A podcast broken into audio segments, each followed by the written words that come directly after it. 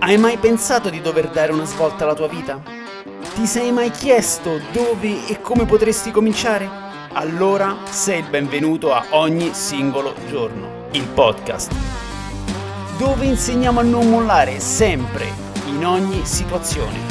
Quindi ora alzati dal divano e preparati ad una dose di motivazione stoica invecchiata di 2500 anni. Gentile pubblico, datevi una mossa che è tempo di agire. Benvenuti a ogni singola domanda. Questo è un episodio speciale dedicato alle domande che mi sono state fatte sui profili social. Io tempo fa feci una storia in cui chiedevo a, al pubblico che ascolta il mio podcast eh, di farmi delle domande. Eh, domande su stoicismo, allenamento, esposizione al freddo, meditazione, qualsiasi cosa. Oggi dedico questa puntata proprio a queste risposte. Eh, le ho divise in tre grandi macro aree. Ci sono le domande sull'esposizione al freddo, le domande sullo stoicismo e un paio di domande su eh, pensieri personali, quindi miei, su eh, due argomenti che poi vedremo. Cominciamo dall'esposizione al freddo. La domanda più, eh, più grande che mi è arrivata so- sotto questo punto di vista è semplicemente come ci si espone al freddo. È una, è una domanda la cui risposta è, probabilmente lunghissima, però quello che mi sento di dire subito, se decidete di esporvi al freddo, fatelo in maniera eh, cosciente e eh, razionale e soprattutto in maniera graduale. Eh, il freddo è uno stressor, bisogna dare tempo al nostro corpo di adattarsi a quello stressor, quindi se noi ci eh, esponiamo al freddo in maniera troppo ehm, intensa subito, molto probabilmente causeremo un abbassamento eh, de- de- delle difese immunitarie, quindi poi andremo incontro a malanni, eccetera, eccetera. Quindi lo sconsiglio vivamente. Una cosa che si può fare per esporsi al freddo ovviamente è arrivarci preparati, eh? preparati mentalmente, quindi concentrarsi, fare dei, dei respiri per attivare tutta una, serie, tutta una serie di cascate ormonali che portano a eh, confrontarsi con il freddo in maniera costruttiva e non in maniera negativa. Questo è importantissimo. E l'altra cosa è farlo appunto in maniera graduale. E qui mi riconnetto, mi connetto a, un, eh, a un'altra domanda che è l'approccio alla doccia fredda. Ovviamente sì, per eh, esporsi al freddo eh, la cosa migliore da fare è farlo in un ambiente controllato come la doccia di casa.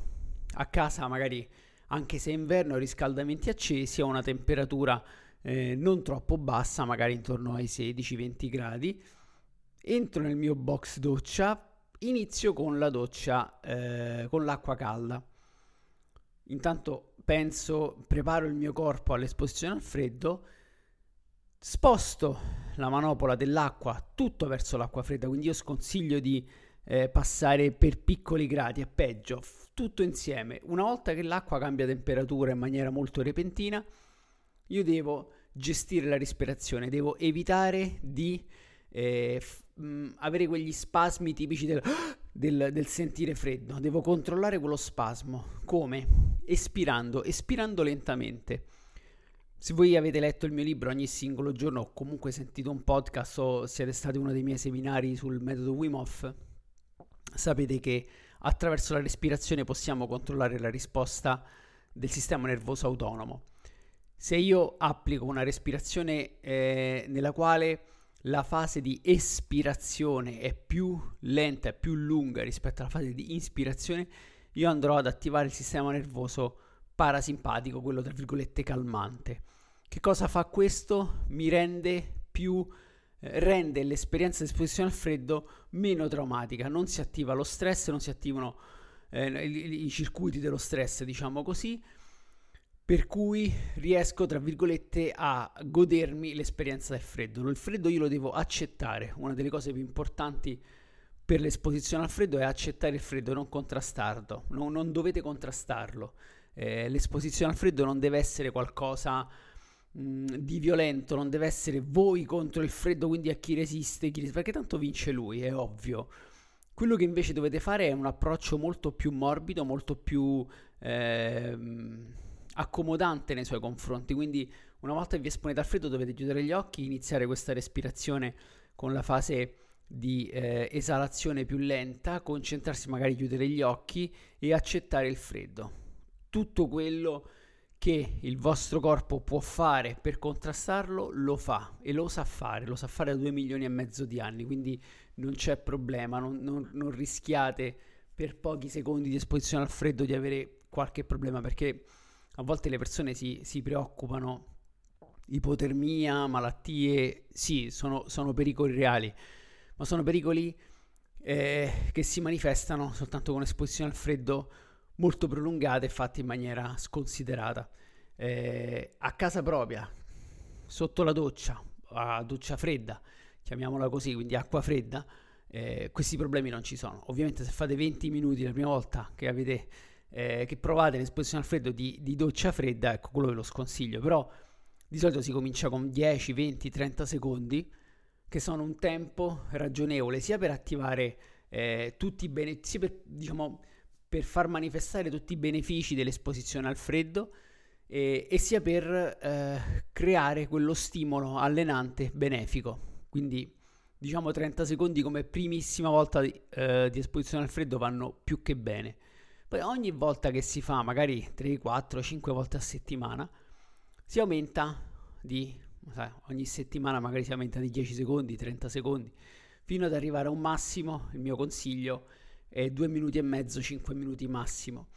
Tutti i benefici che si possono avere in, in termini fisici eh, di esposizione al freddo si hanno a 2 minuti tutto quello che va oltre due minuti è allenamento mentale. Quindi se voi vi esponete al freddo solo per eh, avere dei benefici a livello fisico, che può essere ginnastica vascolare, eh, normalizzazione del sistema immunitario, eccetera, allora vanno benissimo due minuti di, di, doccia fredda. Per freddo si intende sotto i 16 gradi. Questo è, è, è quanto la scienza ci dice. Uh, altra cosa, ehm, l'allenamento mentale sì, è importante ma viene dopo, prima eh, l'adattamento fisico, questo, questo, è fondamentale per quello che riguarda l'adattamento al freddo. E quindi ecco, posso anche cambiare il protocollo, se io eh, riesco a fare un minuto, un minuto e mezzo di doccia fredda pri- dopo la doccia calda, magari comincio a eh, iniziare le docce direttamente e solamente con l'acqua fredda, quindi invece di acqua calda, acqua fredda, inizio con l'acqua fredda. Poi se mi devo, magari non è il mio caso, però se ho i capelli e mi devo passare lo shampoo con l'acqua fredda è un po' scomodo anche perché bagnare la testa lo sconsiglio soprattutto all'inizio perché si disperde molto calore dalla testa e, e, ed è facile perdere la concentrazione, quindi quello che consiglio è farsi uno, due minuti, due minuti e mezzo di doccia fredda e passare velocemente alla calda semplicemente per, per lavarsi la testa se la fate Mm, come doccia, come faccio io dopo l'allenamento, per, proprio come doccia vera e propria. Eh, io non ho questo problema perché un po' la testa me la bagno, poi non avendo i capelli ci, ci passo veramente poco tempo sotto, eh, sotto, l'acqua fredda con la testa, quindi non è un problema per me, però capisco chi è munito di, eh, di capelli, che può essere diverso. Eh, l'altra cosa... Ehm, quanti, l'altra, l'altra domanda che mi è stata fatta, l'esposizione al freddo e pranayama. Ora, per chi non conosce il pranayama, è, è, fa parte del, dello yoga, è, quella, è un insieme di tecniche di respirazione. Ovviamente, facendo parte dello yoga, è, non è solo tecnica, è anche una componente di meditazione, una componente spirituale, eccetera, eccetera, molto complessa. Ovviamente si sposano benissimo perché alla fine il metodo Wim Hof è proprio questo: è una tecnica di respirazione molto, be- eh, molto precisa che va a stimolare un, eh, alcune parti del corpo che ci preparano all'esposizione al freddo. Quindi il pranayama eh, si sposa benissimo con l'esposizione al freddo. Oltretutto sono, eh, si possono sperimentare anche tipi diversi di meditazione. Il pranayama è molto utile se non si è interessati a tutta la parte di, ehm, diciamo, spirituale del pranayama si possono comunque prendere delle lezioni molto, eh, molto utili, eh, l'utilizzo del diaframma, l'utilizzo della cintura interna, eh, a volte è comodo per alcuni esercizi respirare solo con una narice o solo con l'altra, eh, ci sono tantissime cose che si possono, possono essere prese dal pranayama e utilizzate in una respirazione molto più basilare. Quindi poi quello farà parte del vostro percorso di ricerca personale su, su quello che più vi interessa, su quello che più vi, vi piace. Respirare, esporsi al freddo, questo funziona, è un allenamento vero e proprio. E chi si allena nel senso con la corsa, con i sovraccarichi, con qualsiasi cosa, quello è un allenamento e questo è un altro ancora. Quindi chi pratica entrambe le cose fondamentalmente si allena due volte, il che va benissimo, è perfetto. E, oltretutto aggiungo una cosa molto importante, mh, mm, attraverso alcuni studi si è visto che si recupera più in fretta quando eh, a seguito dell'allenamento si fa una sorta di scarico del sistema nervoso simpatico, quindi si scarica lo stress, si decomprime lo stress attraverso una respirazione controllata, che è una delle, dei tipi, diciamo, una delle respirazioni del pranayama, del tipo di respirazione del pranayama. Eh, un'altra molto simile è quella rilassante che si fa nel metodo Wim Hof quando ci si espone al freddo. L'esposizione al freddo è possibile solo grazie alla respirazione. Il metodo Wim Hof nasce, eh, pre- prende gran parte del, delle sue tecniche eh, dalla Tummo. Tummo è sempre una tecnica mh, mm, yoga, quasi una religione del Tibet, zona del Tibet. Tummo è una parola tibetana che vuol dire, il, che significa fondamentalmente il fuoco dentro. E appunto serve attraverso la respirazione, attraverso la contrazione dei muscoli intercostali, attraverso l'attivazione del diaframma, innalzare la temperatura interiore e produrre quello che appunto è, il fuoco interiore per contrastare il freddo esterno. È un po' quello che si fa nel metodo Wim Hof in piccolo. Se voi volete andare in un retreat tummo praticare la tummo, insomma, è, è molto più complesso rispetto al metodo Wim Hof, però ha anche più possibilità di esplorare, eh, di, di andare molto più nel profondo del, delle tecniche di respirazione, un po' come nel pranayama. Quindi sono, sono tutte eh, discipline molto molto molto interessanti che possono arricchire il bagaglio di esperienze di ognuno di noi, soprattutto per quello che riguarda appunto respirazione e esposizione al freddo. Parlando del metodo Wim Hof, un'altra domanda che mi è stata fatta è quanti respiri si fanno, quanti round di respirazione si fanno in un workshop del Wim Hof Method, come quelli che faccio io e gli altri istruttori certificati del metodo. Quello dipende molto dal, da, da, da, da, ogni istruttore, c'è cioè chi fa i canonici 3 come consiglia Wim Hof, chi ne fa fare di più, difficilmente se ne fanno meno perché il minimo, diciamo, il minimo sindacale per avere eh, i benefici del metodo Wim Hof soprattutto per quello che riguarda poi l'esposizione al freddo che viene fatta dopo, sono tre cicli da 30-40 respiri. E questo è, con, qui, con questo chiudo quello che è l'argomento dell'esposizione al freddo che ho visto ha avuto un gran... Un, ha, attratto, ha molto interesse, attrae tantissimo. L'altro è lo stoicismo.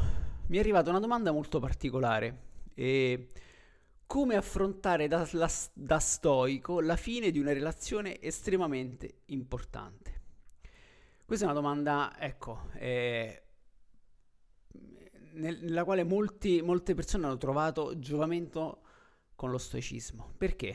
Perché lo stoicismo fondamentalmente ci insegna a dare priorità alle situazioni. Ovviamente eh, e, e soprattutto a mettere nella giusta prospettiva i problemi. Ora, mh, io no, non, ho, non, ho, altre informazioni su questa relazione, non so cosa l'ha, l'ha resa estremamente importante. Però posso citare Marco Aurelio che, dis- che disse che le conseguenze della collera sono molto più gravi delle sue cause. Quindi in, lui intendeva collera, ma in generale noi parliamo di, di qualsiasi sentimento. Eh, la cosa da fare quando finisce una relazione molto importante, la prima cosa da fare è accettarne la fine. Sa- dire a se stessi che, che è, è, fondamentalmente è finita, mettersi davanti alla situazione nuda e cruda. L'altra cosa che, do- che gli stoici consigliano di fare come sempre è non giudicare. Non giudicare il proprio operato, non giudicare l'operato del partner, non giudicare la relazione stessa, anche definirla estremamente importante è un giudizio. È una relazione, è finita. Quindi distaccarsi da, da, da, quello effe- da, quello che è stato per noi e vederla dall'esterno, come se, come se non ci appartenesse. Però l'importante è, è meditarci, è, è, comunque è sapere di averla vissuta. L'altra cosa è non rinnegare, non rinnegare nulla. Prendersi il tempo per eh, vivere il dolore della separazione, vivere il dolore della, eh, appunto della fine, ma poi lasciare andare questo dolore, non, non continuare, non insisterci. L'altro sbaglio che si può fare quando finisce una relazione, quando finisce qualcosa di importante, invece è cercare di allontanarsi subito, di... Eh, um, di negare che, che, che, stiamo male, di negare che, no, che ci, ci, importa qualcosa, che è sbagliato perché se noi fino a poco fa l'abbiamo ritenuta fondamentale è impossibile che dopo pochi secondi la riteniamo già eh, inutile, che è stata inutile, che non, non, non, ha nessun significato, non ha avuto nessun significato per noi. Sono tutte bugie che noi diciamo a noi stessi. Prendiamoci il tempo per soffrire, crogioliamoci, crogioliamoci, diciamo, in quella sensazione di, di, dolore perché è naturale, è giusta, ma poi abbandoniamola. Come? Distaccandoci, cambiando la prospettiva, il punto di vista. Siamo vivi, siamo in piedi, respiriamo e noi siamo in controllo, siamo i padroni de, nostri, della nostra mente, dei nostri pensieri. Una volta che riusciamo ad aggrapparci al fatto riusciamo a, a sentire nostro il fatto che, eh, come disse Epitteto, eh, non sono gli eventi a, eh, a deluderci, a comunque a farci del male, ma l'opinione che noi abbiamo di questi eventi è la cosa che più ci, ci danneggia. Quindi se noi cambiamo opinione eh, per quello che riguarda gli eventi, gli eventi non possono danneggiarci. E tutto quello che eh, dice anche Marco Aurelio per quello che riguarda la città dell'interiore, quello spazio interiore che è inviolabile. Fondamentalmente quando finisce una relazione, la, la persona che ci lascia o che lasciamo noi, insomma, quando finisce non è che, non è che fisicamente ci pugnala o fisicamente ci, ci toglie un pezzo di cuore col coltello. Noi rimaniamo integri, siamo integri. Dobbiamo imparare a percepire questa integrità, a sapere che siamo ancora noi nella nostra integrità. Se abbiamo fatto lo sbaglio di accogliere questa persona al nostro interno così tanto da permettergli poi di portarsi via un pezzo di, di noi, lo dobbiamo realizzare, lo dobbiamo capire, dobbiamo soffrire per questo, per quanto possiamo farlo, ma poi dobbiamo andare avanti. Quella parte che è vuota non lo sarà per molto, un po' come, come l'acqua, è impossibile fare un buco nell'acqua, no? Per quanta acqua possa togliere, per quanti buchi possa fare nell'acqua, si riempiranno sempre subito, immediatamente con della nuova acqua. E questo è un po' quello che deve succedere dentro di noi quando affrontiamo una situazione come questa. Anche dare altre priorità, eh, priorità importanti magari ad altre cose in, in maniera da... Eh, tra virgolette, da non non pensarci, perché vi ripeto, è importantissimo fare i conti con queste cose, ma imparare appunto a farci i conti e a conviverci. E anche se, se rimane per un po' dentro di noi questa sensazione, dobbiamo conviverci e nel frattempo andare avanti e vivere la nostra vita. Quindi cioè, ricordiamoci sempre, come disse Marco Aurelio, la felicità della tua vita dipende dalla qualità dei tuoi pensieri. Questo è fondamentale. Quindi il mio consiglio non è il mio consiglio, questo diciamo è un po' una somma di quello che direbbero gli stoici. Vivi, la, vivi l'esperienza perché è comunque un'esperienza, accettala, falla tua, ma dopo, dopo, dopo che l'hai fatta tua, dopo che l'hai, l'hai, l'hai vissuta, lasciala andare. Cambia prospettiva, cambia i tuoi pensieri, tu sei in controllo e vai avanti. Questo è il consiglio stoico su la fine di una relazione importante. Comunque eh, mantenete sempre il punto di vista dentro di voi. Voi siete al centro, voi siete in controllo. Altra domanda sullo stoicismo, semplice, libri sullo stoicismo. Questa è una cosa è, un, eh, è una domanda molto frequente che mi fanno in generale. Allora, il libro, eh, ovviamente c'è il grande trittico, Seneca, Epitteto e Marco Aurelio, i pensieri, eh, Epitteto il manuale, Seneca ne ha scritti un po', qualsiasi libro di Seneca va benissimo sul, ovviamente tradotto in italiano, va benissimo sullo stoicismo, Epitteto anche, Marco Aurelio i pensieri è una, è una pietra miliare dello stoicismo. Libri moderni sullo stoicismo io consiglio sempre eh, L'ego e il nemico di Ryan Holiday, dieci passi, A dieci passi della felicità mi sembra chiama di Donald Robertson, eh, insomma tutti i libri in, in teoria di, di, um, di Ryan Holiday che sono stati tradotti in italiano, io credo sia L'ostacolo e la via e L'ego e il nemico. Molto belli, molto semplici, molto diciamo vanno subito al nocciolo della questione. Dieci passi dalla felicità di, Rob, di, Donald Robertson fondamentalmente parla esclusivamente della vita di Marco Aurelio in ottica ehm, di eh, psicoanalisi, molto, molto bella, molto, eh, molto interessante e comunque fruibile da tutti. Altri libri non mi vengono in mente, ce ne sono tantissimi in inglese ma eh, diciamo in italiano quest, questo, questi sono i pilastri dello stoicismo in italiano. Esperienze per forgiare lo stoicismo. Altra domanda che mi è stata fatta: quali sono le esperienze per forgiare lo stoicismo? Bene, ovviamente eh, tutte quelle esperienze che ci mettono alla prova. C'è una parola giapponese, come ho detto tempo fa, che appartiene all'aikido, si chiama misogi. Sono quelle prove che non sappiamo se siamo in grado di superarle. Ovviamente dobbiamo, dobbiamo, finirle vivi, perché l'importante è tornare a casa vivi, però al di là del tornare a casa vivi non sappiamo se, se riusciamo a superarle perché sono molto impegnative. Ecco, quelle sono, sono, sono prove che ci... Eh, mm, che stimolano tutto quello che è stoico in noi, che comunque ci accompagnano verso una forma mentis stoica. Perché? Fondamentalmente più siamo esposti allo stress in maniera costruttiva, più creiamo, tra virgolette, gli anticorpi a questo stress. Più anticorpi abbiamo con lo stress, più riusciamo a essere distaccati. Più riusciamo a essere distaccati, più siamo in controllo di noi stessi. Essere in controllo di noi stessi è avere la cittadella interiore, avere quella, quel nucleo inviolabile all'interno di noi, che qualsiasi cosa succeda all'esterno esso rimarrà lì imperturbabile e sarà la nostra vera e unica dimora. Per rifarmi alla domanda precedente del, del, della relazione, costruire, avere una, una, una, una cittadella interiore vuol dire anche eh, avere, eh, subire meno danni quando si, eh, si affrontano ecco, perdite o eh, appunto si perde il partner, finisce una storia, eccetera, eccetera. Perché lì dentro ci siamo solo noi, è la nostra essenza, nessuno può portarcela via, tutti, chiunque lì fuori può portare via qualcosa all'esterno di noi, ma nessuno potrà mai portarci via qualcosa al nostro interno.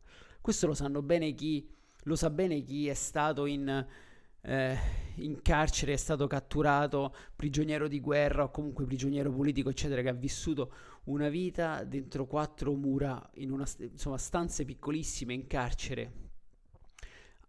La libertà gli è stata portata via, ma no, no, non hanno mai potuto, nessuno ha mai potuto fermare la, eh, la come dire, la capacità di ragionare, la capacità di avere un, eh, un, pensiero su qualsiasi cosa e comunque una serenità interiore, perché quello non la potrà mai portare ness- via nessuno, sta a noi doverci ehm, concentrare su, su, quella che è la, eh, la nostra serenità interiore. Quindi, eh, ritornare alla domanda, l- le esperienze per forgiare lo stoicismo, sì, sono tutte quelle esperienze che possono essere magari decido di partecipare a una maratona, ovviamente mi alleno, una gara di sollevamento pesi, un, un camp magari ecco stile Navy Seal, insomma cose un po' sur- anche survival, uscire dalla mia zona di comfort, tutto ciò che ti fa uscire dalla tua zona di comfort, anche per esempio se sei una persona introversa, parlare con qualcuno, magari fare un piano, ogni giorno devo interagire con una persona estranea perché sono una persona introversa. Anche questo è una, come dire, una, un'azione misoggi eh, perché magari andiamo a stimolare una delle, delle, eh, delle, problematiche, tra virgolette, che abbiamo, che è magari quello di essere introverso. Non è che uno ogni volta deve pensare di scalare l'Everest, quello poi si, le prove si devono adattare in base a quello che, eh, a quali sono i nostri punti deboli. Però ecco, tutto quello che ci fa uscire dalla nostra zona di comfort è qualcosa che ci avvicina allo stoicismo. E proprio di questo eh, parla la prossima, la prossima risposta alla domanda se ho in mente di organizzare weekend stoici. Ora, l'idea, l'idea eh, l'avevo già in mente, in realtà con, eh, con Simo, Simone Zurzetto, che è stato ospite qui con noi, uno dei primi ospiti avuti qui nel podcast, l'anno scorso avevamo in, in mente nel 2021, quest'anno qui, di organizzare una sorta di stoic camp eh, anche per fare un, un, evento con quella che era Italian Blade, che era l'associazione che avevamo di, eh, appunto, che organizza eventi molto misoggi, ci siamo arrivati fino eh, poi rivedetevi l'episodio, anche a 72 ore continuative di evento, insomma abbastanza intensi, però di organizzare qualcosa di più light, di più improntato sullo stoicismo, quindi meditazione, un po' di esposizione al freddo, eh, allenamenti, eh, chiacchiere, una ta- tavole rotonde, insomma qualcosa di eh, assolutamente fattibile e dice anche, mi hanno chiesto anche le famiglie, sì perché no, perché poi alla fine eh, è una cosa che io sto pensando di organizzare nel 2022. Intanto una cosa che voglio fare eh, sono le, i tre livelli di zavorrate eh, che avevo messo fuori tempo fa, oltre le sfide del, del, delle virtù dello stoicismo. Creare degli eventi di zavorrate in gruppo live, quindi non virtuali, quindi ci si, ci si, riunisce con lo zaino con un peso che poi viene comunicato e si fanno delle zavorrate con dei workout eh, inclusi. E oltre a questo, eh, che avevo dato il nome Gerione, Speriti e Cerbero, che erano le ultime tre fatiche di Ercole, erano dal più facile al più difficile, erano tre eventi di tre difficoltà differenti. Sì, sto pensando di organizzare questi weekend stoici in cui si parla appunto di, eh, di stoicismo, si pratica lo stoicismo, fondamentalmente è stoicismo pratico. Mm, ci sto ragionando questi giorni e poi eh, ovviamente ne, vi, vi renderò partecipi appena avrò le idee chiare e soprattutto una data. Il luogo molto probabilmente sarà qui a Roma.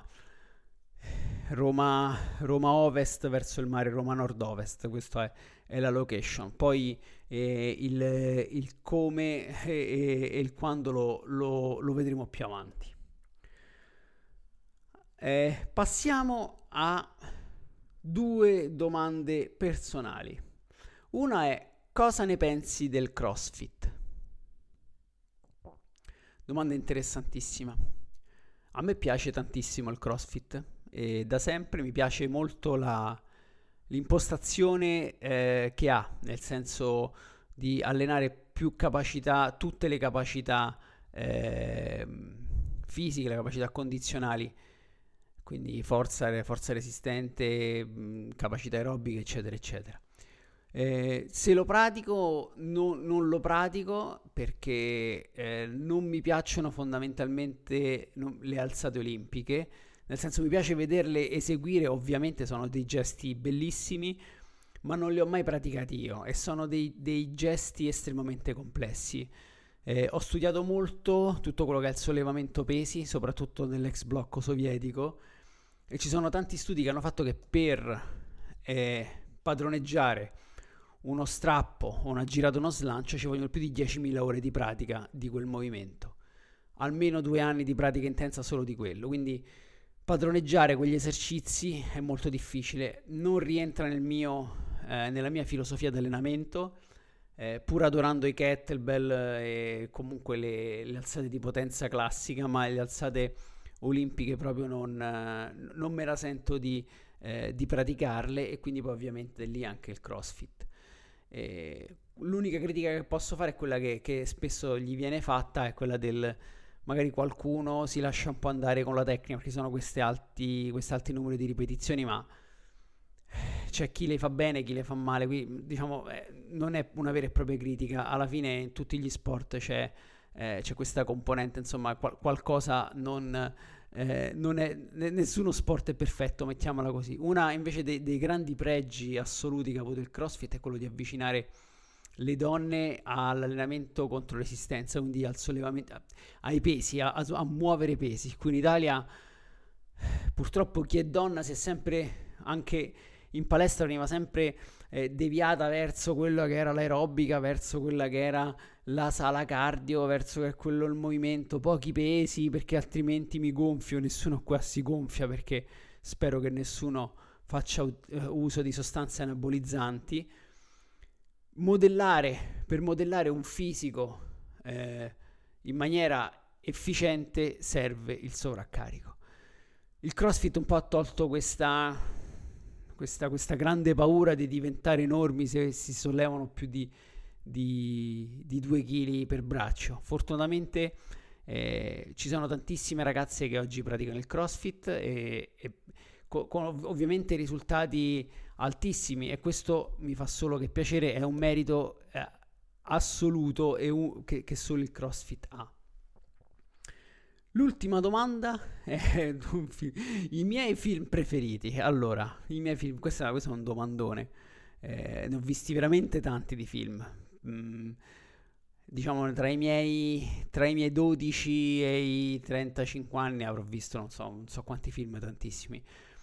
Mm, ho passato varie, varie, vari periodi, si parla di quando ho iniziato a vederli, avevo 14 anni al cinema, Il Corvo, mi rimasi molto colpito da questo film, il film di, di Alex Proyas con Brandon Lee, eh, stato, mi, mi, ha colpito tantissimo, eh, mi piacciono i film di David Lynch, quindi quei film tipo Mulholland Drive, Lost Highway, molto così eh, strani, eh, tutti gli action anni 80, ho, adoro tantissimo grosso guai a Chinatown, che per me anche John Carpenter è un regista fantastico. Vedo, ho visto anche film francesi molto, molto simpatici, altri melodrammatici, però li ho apprezzati, ma il film in assoluto se ne devo scegliere uno. Quello che è andato oltre il semplice essere un film, è diventato una filosofia di vita, quello è stato Rocky. Il primo e l'ultimo Rocky, quindi Rocky del 70 e passa e l'ultimo del 2006, Rocky Balboa 2005. Sono due film che hanno dietro veramente una filosofia stoica. Da quando ero ragazzino, nell'occhio della tigre, l'allenamento, Rocky è Rocky. Per me il fatto di, eh, di andare avanti, una delle frasi più belle in assoluto, uno dei monologhi più belli in assoluto, secondo me, è quello che fa Rocky in Rocky Balboa al figlio, dove finisce che eh, l'importante non è colpire forte, ma è, è, come ci si rialza quando si viene colpiti. Fondamentalmente adesso l'ho, un po' storpiata, però il senso è questo che fa al figlio, tutto quel discorso. E quelle sono per me quel, quello va, Rocky non è più un film, ma è un, una vera e propria lezione di vita. Lo è stata quando ero piccolo, ha influenzato tutta la mia infanzia, adolescenza e anche l'età adulta. Tant'è vero che ci ho fatto c'è un episodio del podcast, adesso non mi ricordo quale, però che parlo di, proprio di Rocky. E questa era l'ultima domanda. Vi ringrazio a tutti per, per aver insomma, contribuito alla creazione di questo episodio con le vostre domande. E vi ricordo che se volete più informazioni sullo stoicismo lo trovate su www.ognisingologiorno.it dove c'è anche il mio libro, potete contattarmi per gli allenamenti e noi ci vediamo al prossimo episodio. Grazie.